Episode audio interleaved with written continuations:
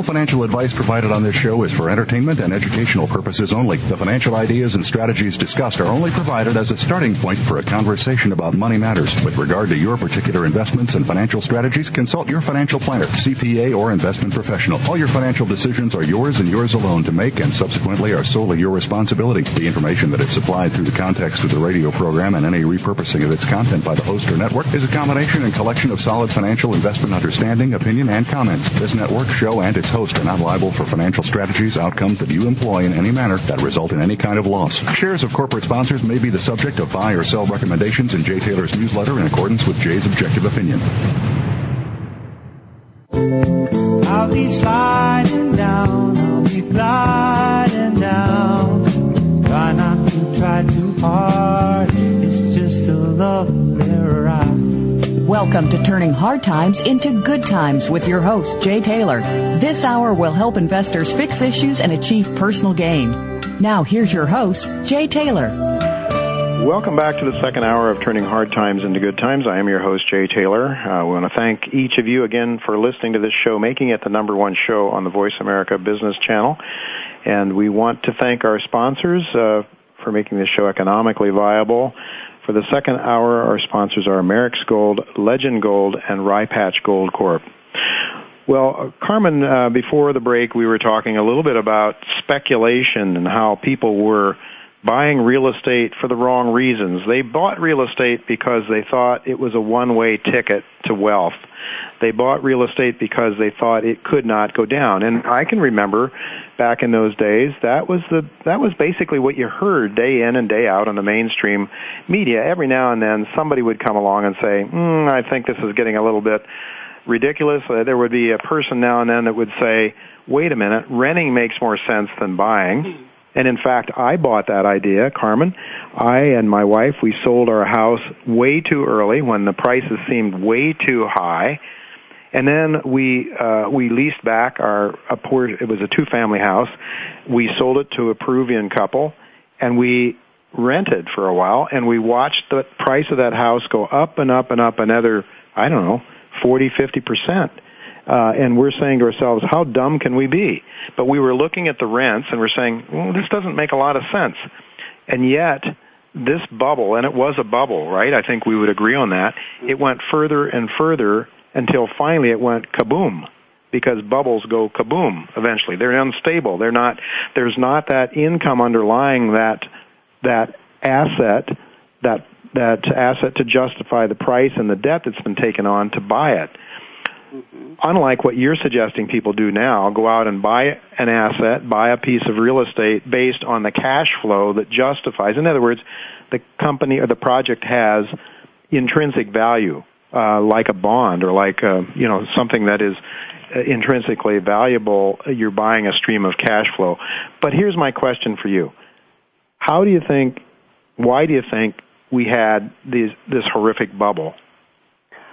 Well, um, based on Austrian perspective and also based on my personal experience in real estate and lending industry, um, first of all, let me say this, okay? Um, and I probably you'll agree with me. To have something, one must earn it first.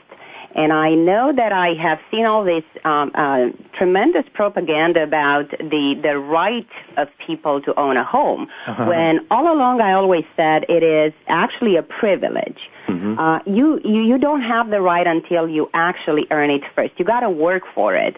However, that's not what politicians and the media told us.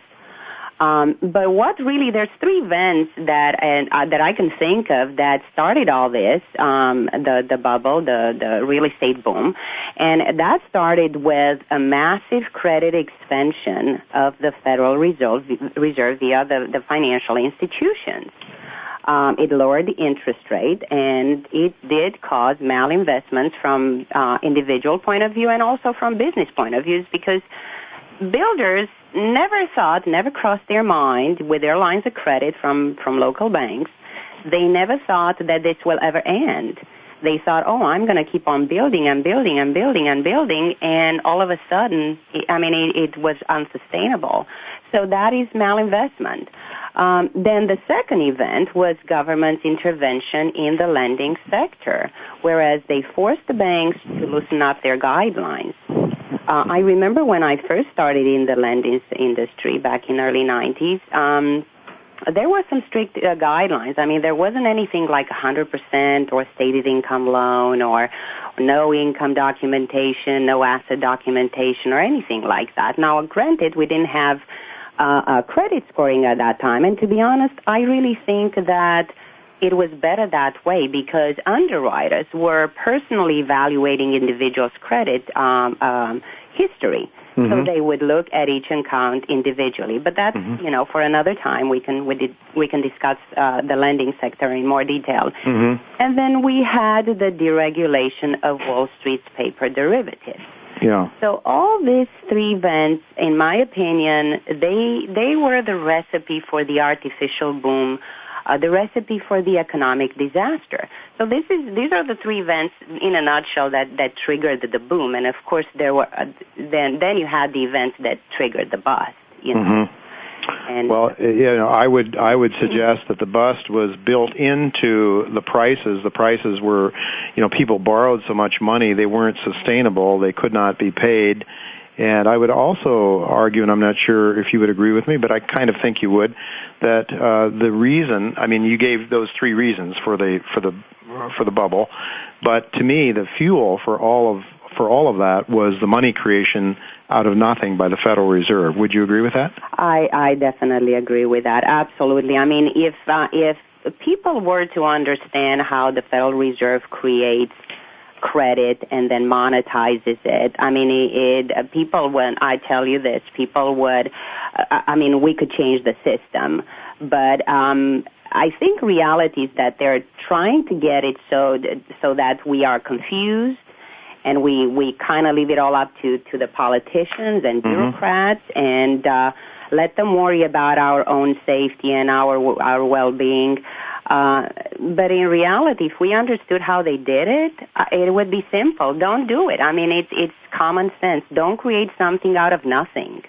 Yeah, well, that's I think it's uh, sort of is it known as the psychological a dynamic of regression where we'd all like to go back and let our mommies and daddies take care of us. And so rather than being responsible rather than uh, than doing the right thing we tend to do you know we're weak and we go for what's easy and what's attractive. And and people were given an opportunity to live in a luxurious setting in a in a home that they had no way of of financing. And yet uh to me it you know all these things you mentioned are are true but it seems to me that if it were not for Alan Greenspan's permissive uh, monetary regime, there there is no way that we would have had this kind of problem. Of course, this is why uh, I know Lewis Lehrman, who is going to be coming on after you, uh, believes one of the reasons he believes so firmly that we need to go back onto a to a gold standard.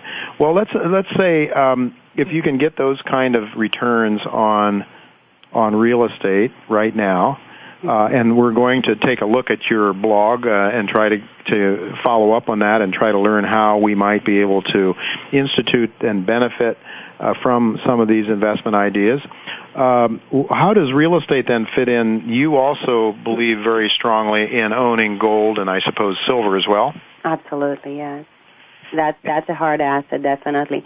Um, as far as investing opportunities in real estate, um, well, first of all, I'm going to say again, hard assets, gold and silver, and and real estate, and of course, um, there are good commodities out there as well. But I don't get, you know, to expand too much on that because I'm primarily gold, silver, and real estate mm-hmm, mm-hmm. at this time. Um, as far as what you see, if you're asking me what you'll see on my blog, it's, it's basically, uh, first of all, I, I like to write on a maybe weekly basis uh, certain things that I um, that I learn and I want to make sense of. Now, learning about economics and analyzing investments. Um, as a result of like macroeconomics, um, it takes a certain type of, you know, I guess understanding and effort. So what I try to do, I try to write once a week and make sense of everything that I write and put it in easier to understand terms to the people that subscribe to my blog. Mm-hmm. Um, then the other thing is um, there's I, I do have a tab over there um, with investing opportunities, um, and I do show people basically what they can um, invest in in real estate. Just some examples. Now, they're not all the all the properties because a lot of these properties are really grabbed by international investors very fast. So mm-hmm. I really don't keep up with updating the properties there as as much as I should. But that's because they do go fast and they do go to international investors. Mm-hmm. But there's like turnkey properties and turnkey. What is the turnkey? Is basically it's, it's a property that has been completely rehabbed. It has been rented out with lease agreements and it's already been placed under property management. So if say you live in New York and you want to buy in another town where there's that opportunity, you have the property manager that has been pre-screened. You have a group of professionals, so it's not like you're going to have to go and handle all this on your own. Um, then obviously I do have um, multi-family duplexes, triplexes, fourplexes, and apartment buildings. And then there's also that opportunity out there where you can invest, say, in larger commercial products, uh, projects through a uh, private real estate syndicate. And what that is, it's a, merely a group of investors that um, are pulling their money together to invest in, in bigger projects in real estate and they raise funds um, through private placement, which is actually a security, but unlike the REIT, the real estate investment trust, they're not publicly uh, publicly traded. Mm-hmm. So mm-hmm. if anyone is interested in that, obviously they can contact me, and I'd be happy to set them up and and um, evaluate their scenario and take them you know, take their hand and, and guide them in the right direction. Right, and your contact points are on your website or on your blog site, I guess. Yeah, there's a tab where it says contact me. So um, anybody interested in that, they could just send me an email, and they will have individualized attention with me. Carmen, I have another question for you on um, on these returns that you were talking about, five, ten percent. Are you assuming leverage? Or are you assuming uh, those are 100% cash? 100% cash. A lot of times, and I actually wrote a while back an article, uh, maybe about two or three months ago, um, when you have leverage, if you have the right leverage, basically those returns are increased based on your lower investment. So, um, yeah, I will say if if there's cash investment, you're looking at those type of returns. If you're leveraging, then you you could you can do better than that. Yeah, you can yeah, do that. So if you were so if you were, for the sake of argument, if you were getting five percent uh, on 100%, and if you borrow 50%, you get 10% maybe after uh, on your on your um, on your investment possibly.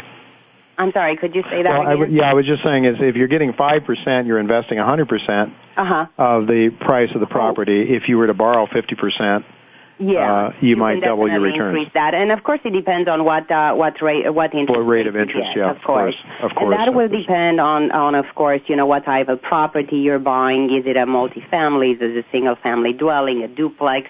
And of course, uh, overall, what your credit is and and your financial picture overall. But yeah, the rate of return will also be uh, I mean, the, the interest rate will will uh, be a, key element also in how high the return could be, or you know, if they're lower or higher. Unfortunately, Carmen, we are out of time. Uh, we didn't get to uh, the um, the issue of your um, fleeing off to Italy in search of freedom. But you know, I think we may have you on next week. We're going to be talking to another very interesting guest next week, uh, Jeff Nielsen. Uh, and I have an idea that your your past experience may dovetail very nicely with with what Jeff is going to have to say. So I think maybe we'll save that part of your life story for next week, if you don't mind. I don't and, mind at all. I'd be actually very happy to come back uh, next week with you. All right. Well, we'll talk about that. But it just I'm, the thought just occurred to me. It seems to make a lot of sense in doing that, and especially since we are uh, basically out of time now. We have to make room for Lewis Lehrman, who's going to be with us uh, after the break. Lewis is going to be back again. He was with us last week. Uh, very generously uh, provided a lot of great ideas for us. Uh, he's going to talk a little bit about how we might actually go back to a gold standard, and I and I just keep going back to what James Grant the quote he he made. Um, I'd like to just quote him what he had to say on Bloomberg a few weeks ago on Bloomberg Television when uh, when the anchor lady asked asked uh, Mr. Grant if he thought we actually would go back to a gold standard. Uh, James Grant said, "We have a saying in Brooklyn: This is not a promise. This is not a threat. It's going to happen." James Grant and Lewis Lehrman were both testifying on Ron Paul's uh, committee recently, uh, exp- uh, looking and, and, questioning the Fed, the Federal Reserve's behavior, and uh, and those are two guys that believe very heavy hitting guys, guys that with with great backgrounds who are highly respected in the mainstream, who believe we are going to go on back onto a gold standard. And Lewis Lehrman will be with us right after the break to help us understand how he thinks that's possible. Would almost seem impossible a few years ago, but given the way things are going now, given the loss of confidence in the markets, in the dollar, in the global markets, it looks to me like it could happen. And I think Carmen uh, would agree that it's probably would be a good development on balance. So, in any event, that's it. Uh, we're going to be right back with Lewis Lehrman right after the break. So don't go away.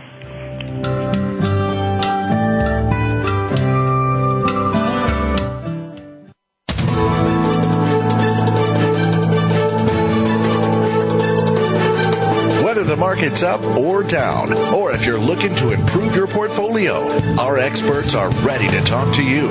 Call now toll free 866 472 5790. That's 866 472 5790. Voice America Business Network. Smash Minerals is a gold exploration company in the Yukon whose management was responsible for the first significant gold discovery in the White Gold District with Underworld Resources, which was then sold to Kinross Gold in 2010. Smash holds one of the biggest claim blocks in the Yukon, and exploration has already identified three targets. Intellectual capital combined with advanced technology will enable Smash to be quick to drilling in August 2011. You can discover Smash Minerals on the TSX Venture under the symbol SSH.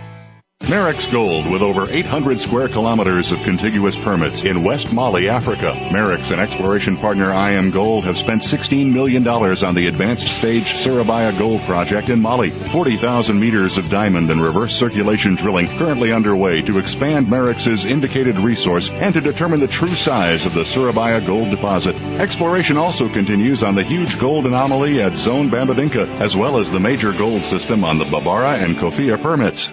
This program is brought to you by San Gold at www.sangold.ca. Sandgold is an aggressive gold company operating in Manitoba, Canada, a top 10 gold mining region. San Gold continues to show tremendous exploration success. With two mines already in production, the company is now revealing a new gold mining trend. Discover the potential at San Gold. Trading symbol SGRCF on the OTCQX and SGR on the Toronto Exchange. Visit our website at www www.sangold.ca.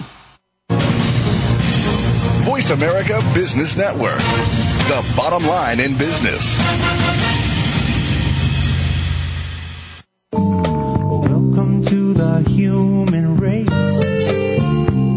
Some kind of love and ride.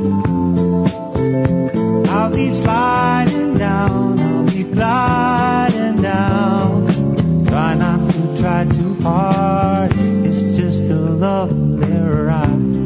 listening to Turning Hard Times into Good Times with your host, Jay Taylor. If you have a question or comment about today's show, Jay would love to hear from you at 1 866 472 5790. That's 1 866 472 5790. You can also send an email to questionsfortaylor at gmail.com. That's questions, the number 4, Taylor at gmail.com. Now, back to our program.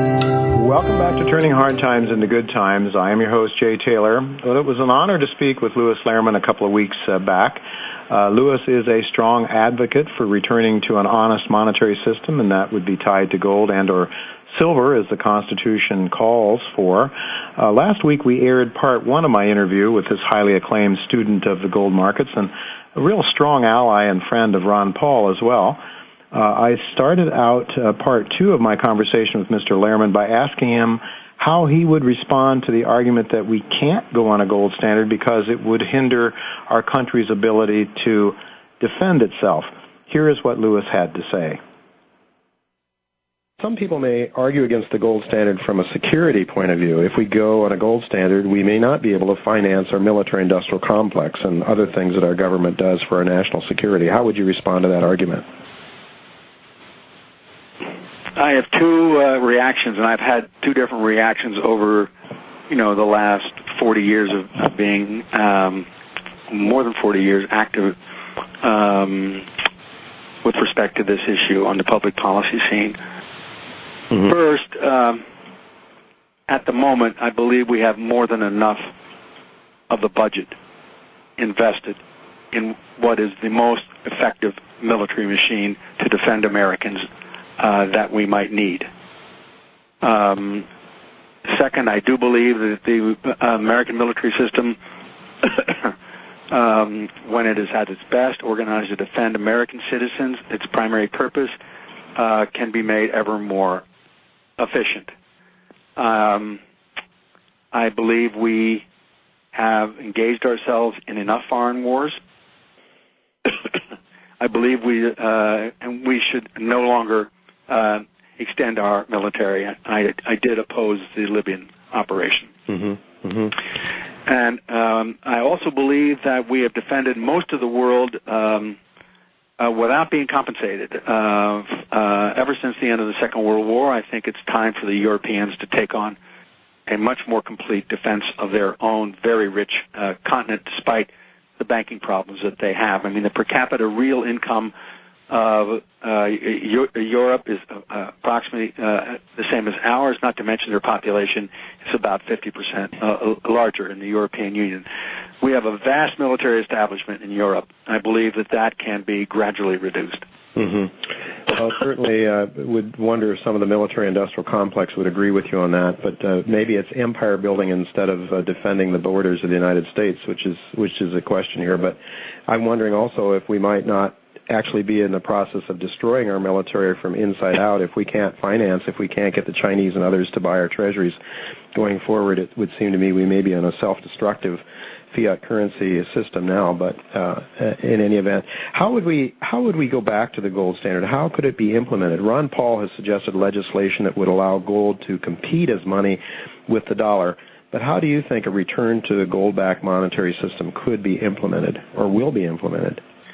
Well, uh, Ron and I agree on uh, the uh, the making of gold a a a competitive um, money to uh, the legal tender status um, of the paper dollar.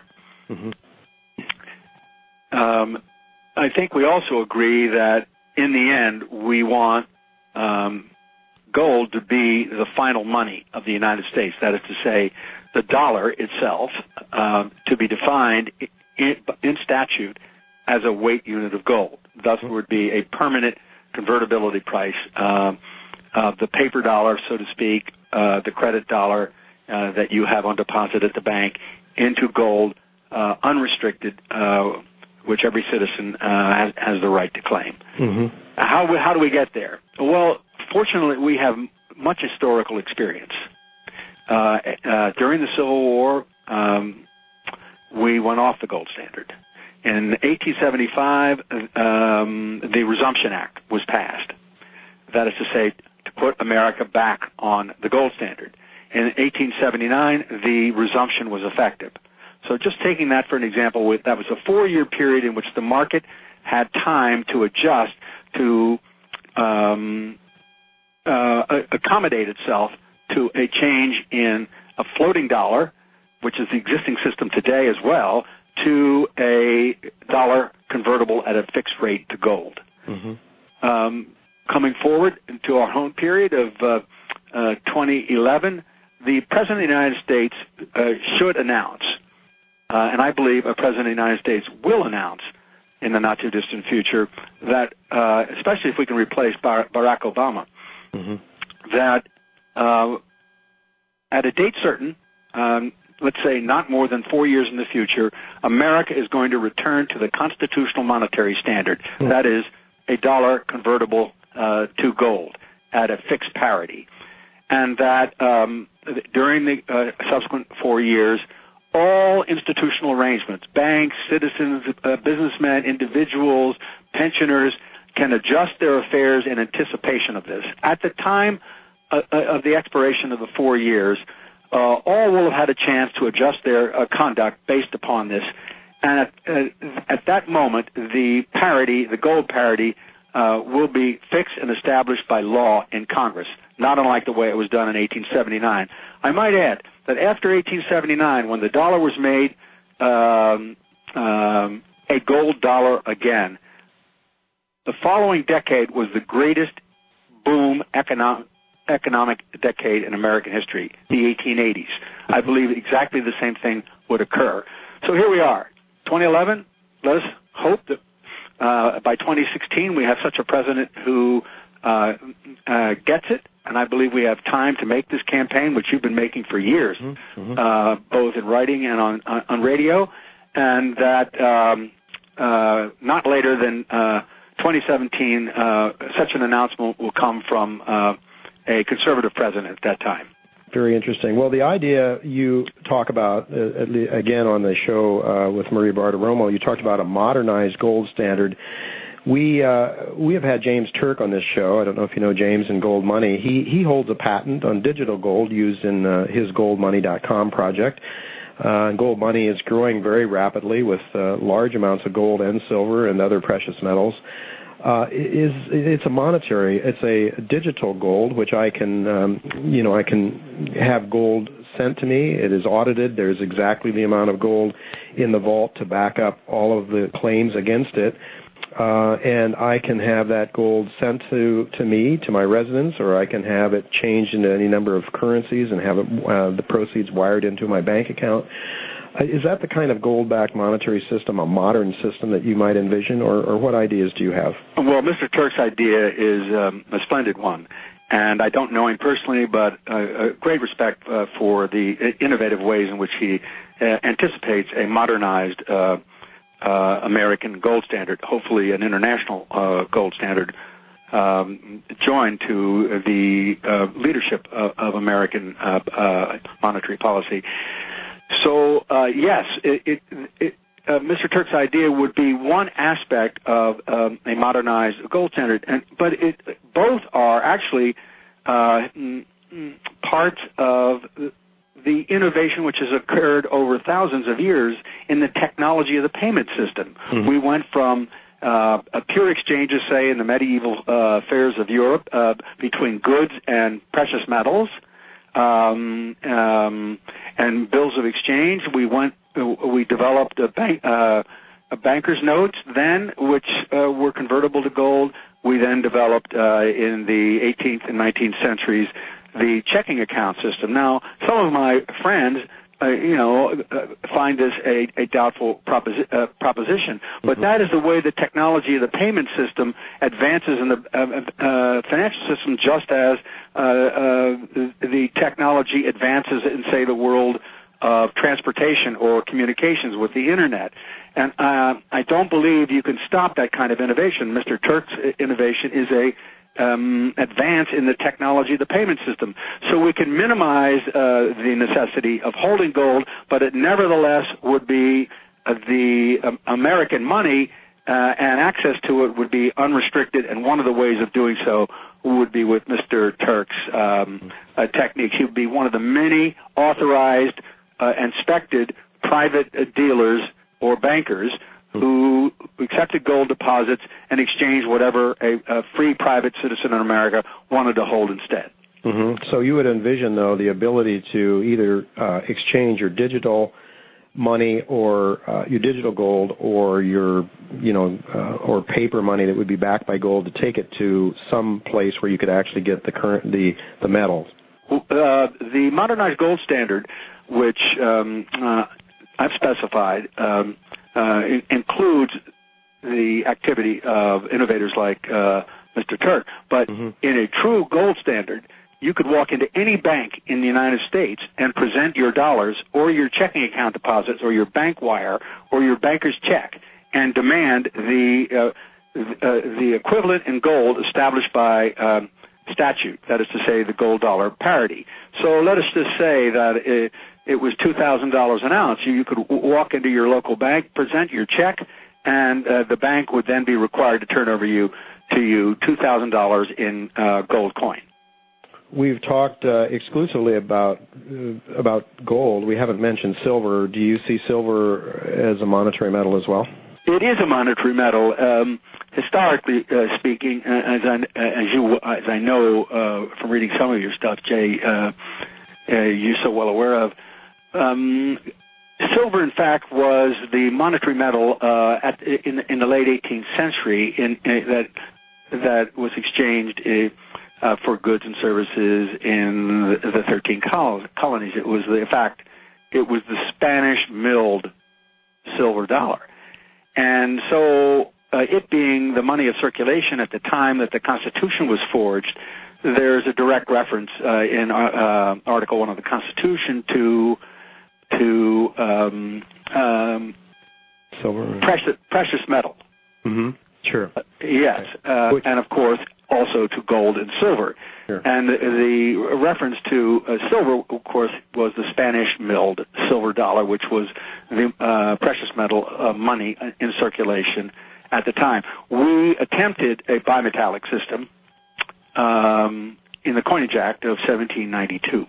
Mm-hmm. And because of the overvaluation of gold, silver became the money of circulation until 1834. Mm-hmm. In 1834, um, with a slight reform and a slight change in the ratio, gold became the money of circulation uh, and ceased to be overvalued and therefore no longer melted down and shipped abroad.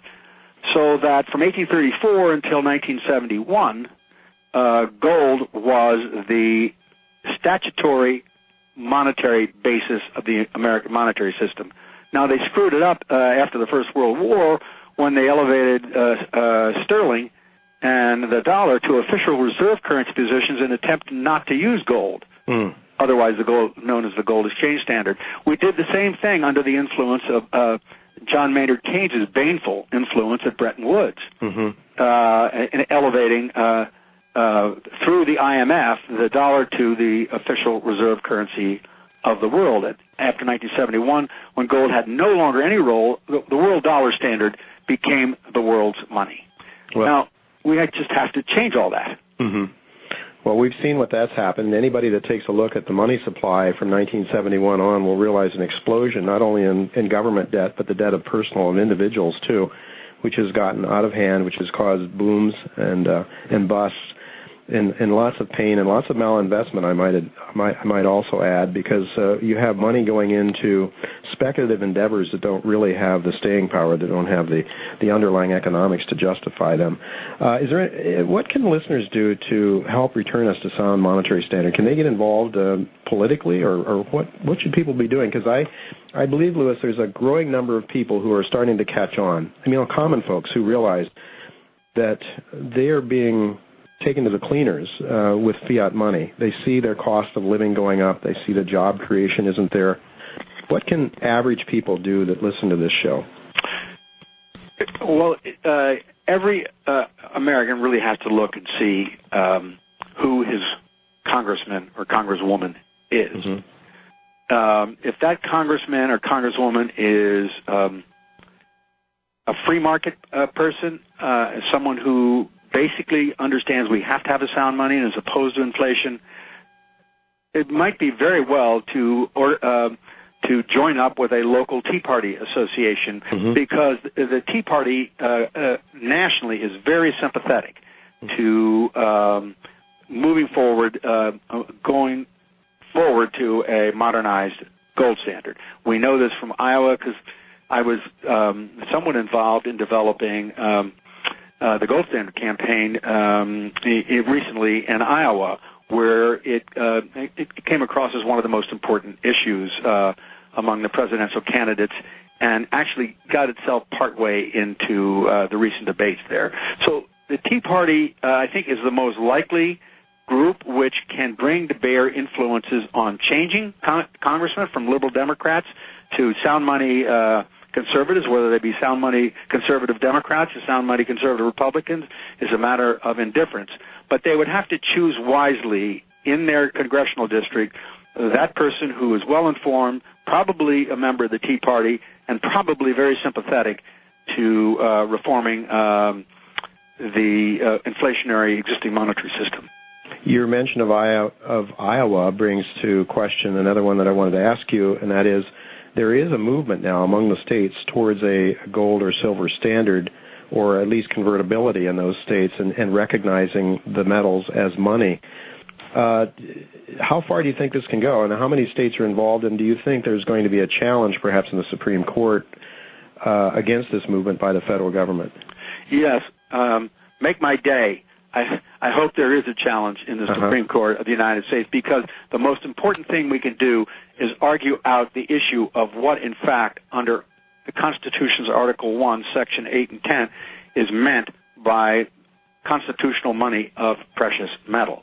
Mm-hmm. Uh, on a more practical level, um, since I think the Supreme Court testing is pretty far off, maybe a year or two or three, uh, there are, in addition to Utah, which has already passed the legislation, mm-hmm. um, there are, are, believe, 12 states where the bills uh, are in the process in the, the local legislature of going through the mill uh, toward, in many of these cases, I think, success.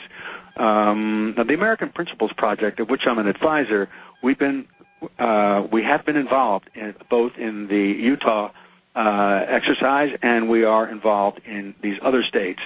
And there are a lot of sound state legislators who might make themselves available to listeners and readers mm-hmm. of yours uh, and enlist their help in making it um, uh, um, a state law. That is to say, making uh, um, gold and silver or gold itself uh, legal tender uh, as a state law, which is empowered by the Constitution of the United States. You almost became governor of the state of New York. Uh, had you succeeded in that, uh, would have you made a move towards uh, making gold and silver convertible currency? That uh, Jay does lead to a, a couple of amusing stories. Uh, the man that I um, uh, challenged, you know, was a big-time Democratic politician in New York. His name was Mario Cuomo. Uh, his son happens to be the governor now. Uh, and this was in 1982, which is why I remember so clearly that the unemployment level was 11.2 percent in November of 1982. And I might add that President Reagan was blamed for this for the full two years as the unemployment rate rose as a result of. Uh, uh, Volcker's draconian credit policy. Mm-hmm. So, um, in our debates, uh, I I did make the case that under the Constitution, given the catastrophic inflation that we had been experienced during the 1970s, uh, since Nixon's suspension of convertibility in 71, that in fact the state had the authority uh, to to issue um, a legal tender in the form of gold. Uh, enabled by the uh, the Constitution. Mm-hmm. Um, of course, uh, Mario had uh, the same uh, uh, pleasure most liberals get in, in, declaring this very impractical and very idealistic and e- even um, a silly idea. Mm-hmm. Uh, that was 30 years ago, and it was it was it was um, it was not on the radar screen as it is today. Mm-hmm. In addition, we had a, a big debate on television, which was televised internationally, where, in fact, I raised the whole issue of, uh, of reforming the American monetary system, not to mention the international monetary system, with American leadership mm-hmm. in restoring the gold standard. And I'd say during that entire year and a half campaign, I never received more, that time you had to write letters, mm-hmm. more letters on any subject, not just from our own country, from other countries, mm. um, really, uh, really excited about uh, uh, the prospect. Well, I lost the uh, the election by a little bit, so I was never in a position to do anything about it. You lost the election by a tiny bit, in spite of the fact that uh, you or President Reagan and the Republicans were blamed for the 11.2 percent unemployment rate, which tells me that there's hope that there are people out there that are thinking. At least they were 30 years ago. I think there are a lot of people out there thinking now. So I think you know people like you and Ron Paul give me some hope uh, that we that we can go back to some sort of sane monetary system that really rewards people who produce, and instead of rewarding people who who may be looking for a free ride. Lewis, I want to thank you so much for the time that you've sacrificed for our listeners. I really appreciate it. Uh, tell our listeners once more that website where they can follow your work. Oh, uh, uh, good. Uh, thank you, Jay. By the way, Jay, you can always count me as an ally in this, um, what I consider to be uh, a noble cause for um, restoring American the American constitutional monetary standard, standard mm-hmm. namely gold. Yeah. But the uh, website is um, thegoldstandardnow.org. www.thegoldstandardnow.org, and uh, we have um, thousands of subscribers now. Um, uh, we hope that uh, uh our our effort will be um, reinforcing uh, the one you, have been making for a long time. Fantastic. Well, I want to thank you again. Thank you so much, and I look forward to talking to you again sometime on turning hard times into good times. Folks, don't go away. We're going to be right back with Jeff Deist as Ron Paul's chief of staff. He'll be updating us on the budget impasse and as well as some other thoughts he may have from Washington and uh, about thoughts he may have about Wall Street and what's going on in the markets. So don't go away. We'll be right back with Jeff Deist. When it comes to business, you'll find the experts here. Voice America Business Network. Smash Minerals is a gold exploration company in the Yukon whose management was responsible for the first significant gold discovery in the White Gold District with Underworld Resources, which was then sold to Kinross Gold in 2010. Smash holds one of the biggest claim blocks in the Yukon, and exploration has already identified three targets. Intellectual capital combined with advanced technology will enable Smash to be quick to drilling in August 2011. You can discover Smash Minerals on the TSX Venture under the symbol SSH. Want to know more about how you can turn financial losses from the most devastating stock market and economic decline since the 1930s into wealth and prosperity? A successful strategy for dealing with adversity requires a proper diagnosis of the causes and solutions to an underlying problem.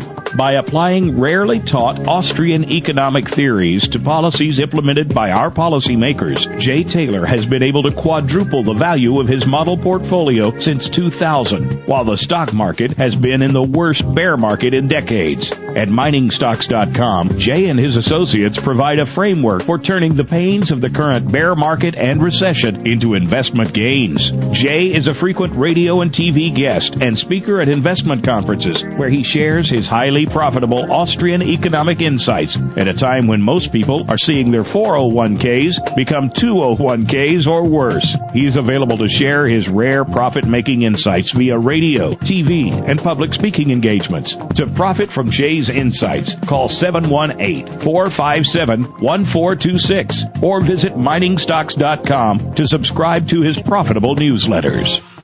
Rye Patch Gold Corp is an exploration company seeking to build a sizable inventory of gold and silver resource assets in mining-friendly Nevada, the world's fourth richest gold region. This well-funded company now has 1.2 million ounces of gold and gold equivalent in the measured and indicated category, plus 2.7 million ounces of gold and gold equivalent in the inferred category, with ongoing drilling to achieve a goal of 10 million ounces of gold. For more info on RPM, please visit our website at www.ryepatchgold.com.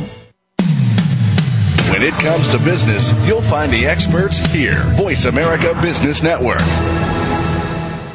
Welcome to the human race. Some kind of love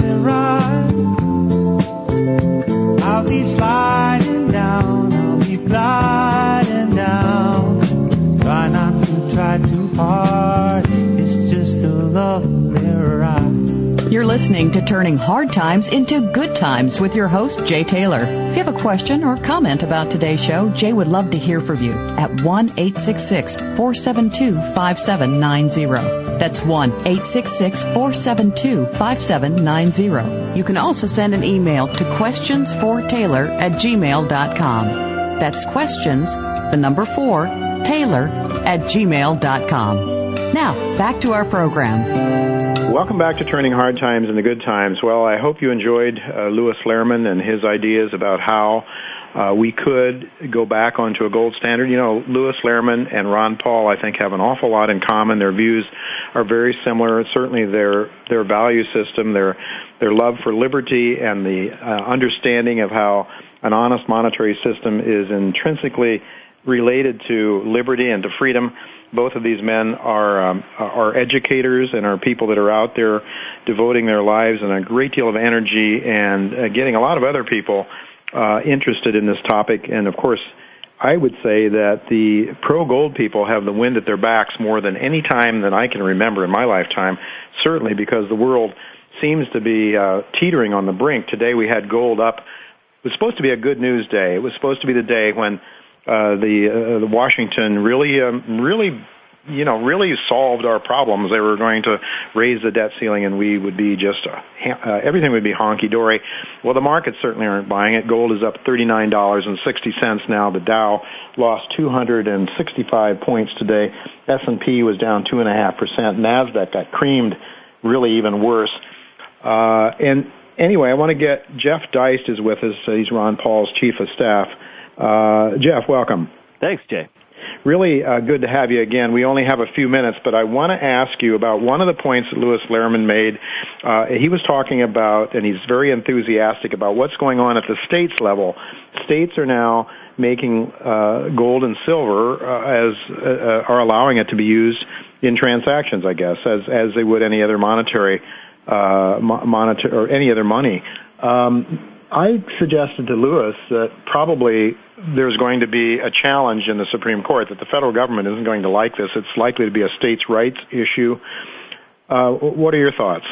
Well, Jay, some states have seen what's coming with the dollar and they're frightened about it and they want to know how they can protect themselves and their citizens in, in terms of doing business uh, should the dollar have a, an Argentinian type collapse. Uh-huh. So what they've done is basically gone out and passed legislation in, in a handful of states now that says, hey, in our state, um, we're going to, at least in the future, potentially make it legal to use something other than the U.S. dollar to conduct business, to pay debts, etc., i.e., gold or silver. Mm-hmm. Uh, and so I think the federal government will respond to this much like it has with the federal drug war. In other words, states want to come up with their own system of laws to deal with marijuana or, or something like that. And then the feds come and threaten them and say, no, the preemption doctrine in the Constitution says that the federal law is supreme, and you know there's there's no longer any any true credence given to the Ninth and Tenth Amendment. So I, I think that you'll have a situation where the federal government tries to threaten states and say that we're going to come in with with federal agents and that what you're doing is illegal. Mm-hmm. Well, uh, so what you're saying is that no states have yet made it uh, legal uh, to use gold or silver, well, but they're, they're not doing it as a practice.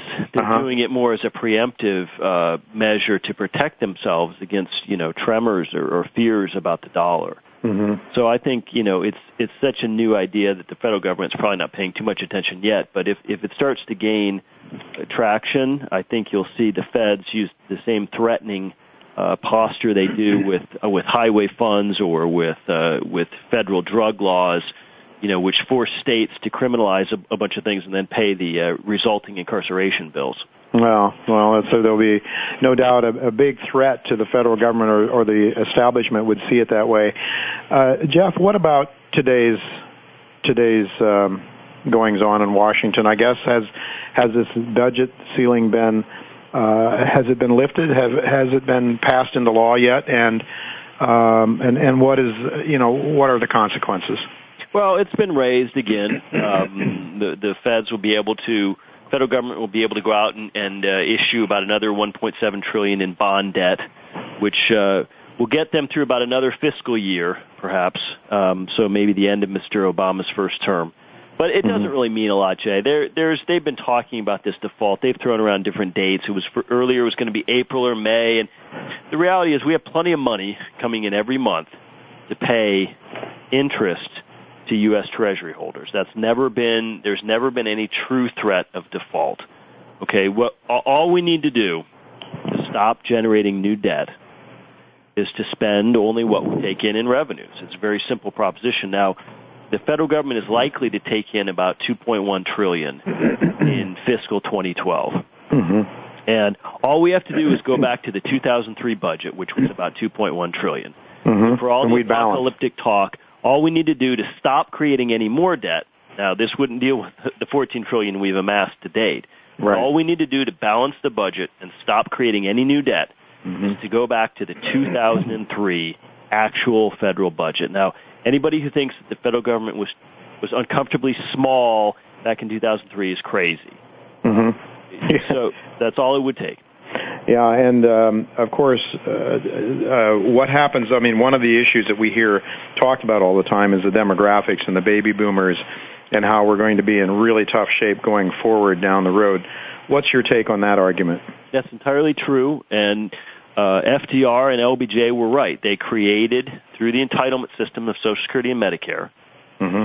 They created a permanent constituency for big government programs. Many Mhm. of the Tea Partiers themselves are within this constituency Yeah. and scream holy terror if you talk about Social Security and Medicare, which they feel that they've earned. Mm-hmm. Mm-hmm. Um, and it's a terrible, terrible problem for our country. And of course, the Republicans did us a sickening disservice when they passed the Medicare Part D Mhm. prescription drug plan, which, i as an actuarial matter, is actually much worse than the original uh, Medicare program itself. In other words, the drugs cost more than all the doctor visits. Oh boy. And so it, it really, as an actuarial matter, it goes off the charts over the next couple decades. And th- th- this, what, what makes that so sickening, and the reason I use that term, is that bill was passed by a Republican Congress as a, as a very naked ploy to get seniors to vote for Bush over Kerry. yeah. Oh, that's It- horrible. It, was ut- utterly cynical, and, and any Republicans who were still around in Congress and House and Senate from that period who voted for that turkey uh, basically need to shut the hell up about debt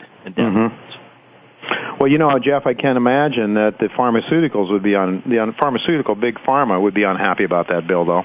No, it was also uh, considered a stop to to them because sure, you have millions of, of potential customers who can't afford your drugs who will now get it courtesy of Uncle Sam. What's not to like? That's corporatism at its best. Sure, absolutely. Well, corporatism, a nastier word is fascism. I prefer using that. It, maybe you don't use it in polite company, but uh, it's my understanding of what fascist economics are. It's government and corporations in bed together, and if this isn't an example of it, I don't know what is. Jeff, we only have about a minute left. Um, today, what I know you're I know you've watched the markets, all you guys down in Washington do. What is your take today? We're seeing the the markets really get hit really, really hard. What are, what are your thoughts? Well, there's the bond market and the stock market. You know, they uh, they inflate both of them, and um, you know, there's not much you can say other than there's there's no consumer confidence. People aren't working, and at some point, that affects the bottom line of most U.S. companies. You know, granted, they see a lot of their growth outside the U.S. now. Granted, some of them are not directly tied to consumers. You know, like a company like Google or Caterpillar. But at the end of the day, um, you know, people understand that the real signal sent by this raising the debt ceiling wa- was was perhaps worse than the signal that would have been sent by the so-called default, because Right. the signal that was sent is that hey, business as usual. Right. Well, that's what's going to happen. Nothing changes. David Stockman, uh, his remarks sound very much like yours in terms of what's happening, and the Republicans just really doing nothing to cut costs. Really. Well, that's uh, all the time we have. I just want to just mention that today, once again, the Dow down 165, silver uh, closed at 40 bucks, uh, uh, gold is uh, 1658. Uh, obviously, the markets are no confidence uh, over what's going on in Washington. Next week, you're going to want to be with us. We have some very interesting uh, guests coming back. We've got Jeff Nielson. Uh, he heads up a very informative precious metals website known as Bullion Bulls uh, Canada. And Alexi, uh, Carmen Alexi will also be back with us next week. In closing, I want to thank the staff at Voice America, my senior executive producer, Tacey Trump, Justin Jackman, my engineer, for making this show logistically possible. Thanks to our sponsors for making it financially viable. And thanks to each of you for listening, making this the number one show on the Voice America Business Channel. Until next week, goodbye and God's blessings to you.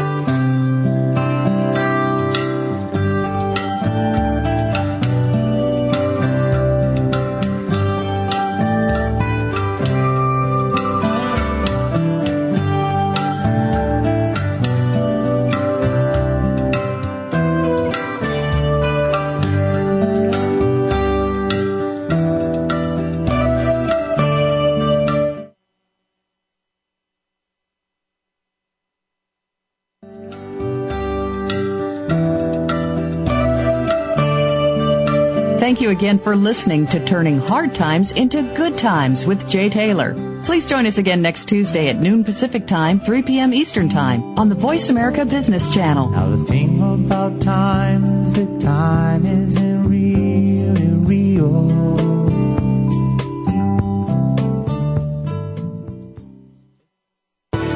Thanks again for listening to the preceding program brought to you on the Voice America Business Channel. For more information about our network and to check out additional show hosts and topics of interest, please visit voiceamericabusiness.com. The Voice America Talk Radio Network is the worldwide leader in live internet talk radio. Visit voiceamerica.com. The views and ideas expressed on the preceding program are strictly those of the hosts or guests and do not necessarily reflect the views and ideas held by Voice America Talk Radio Network, its staff, and management. Think of the world 50 years ago. Now think of this same world and how it'll be 50 years from now. Did you know that if the world's population continues to grow at its current rate, our children and grandchildren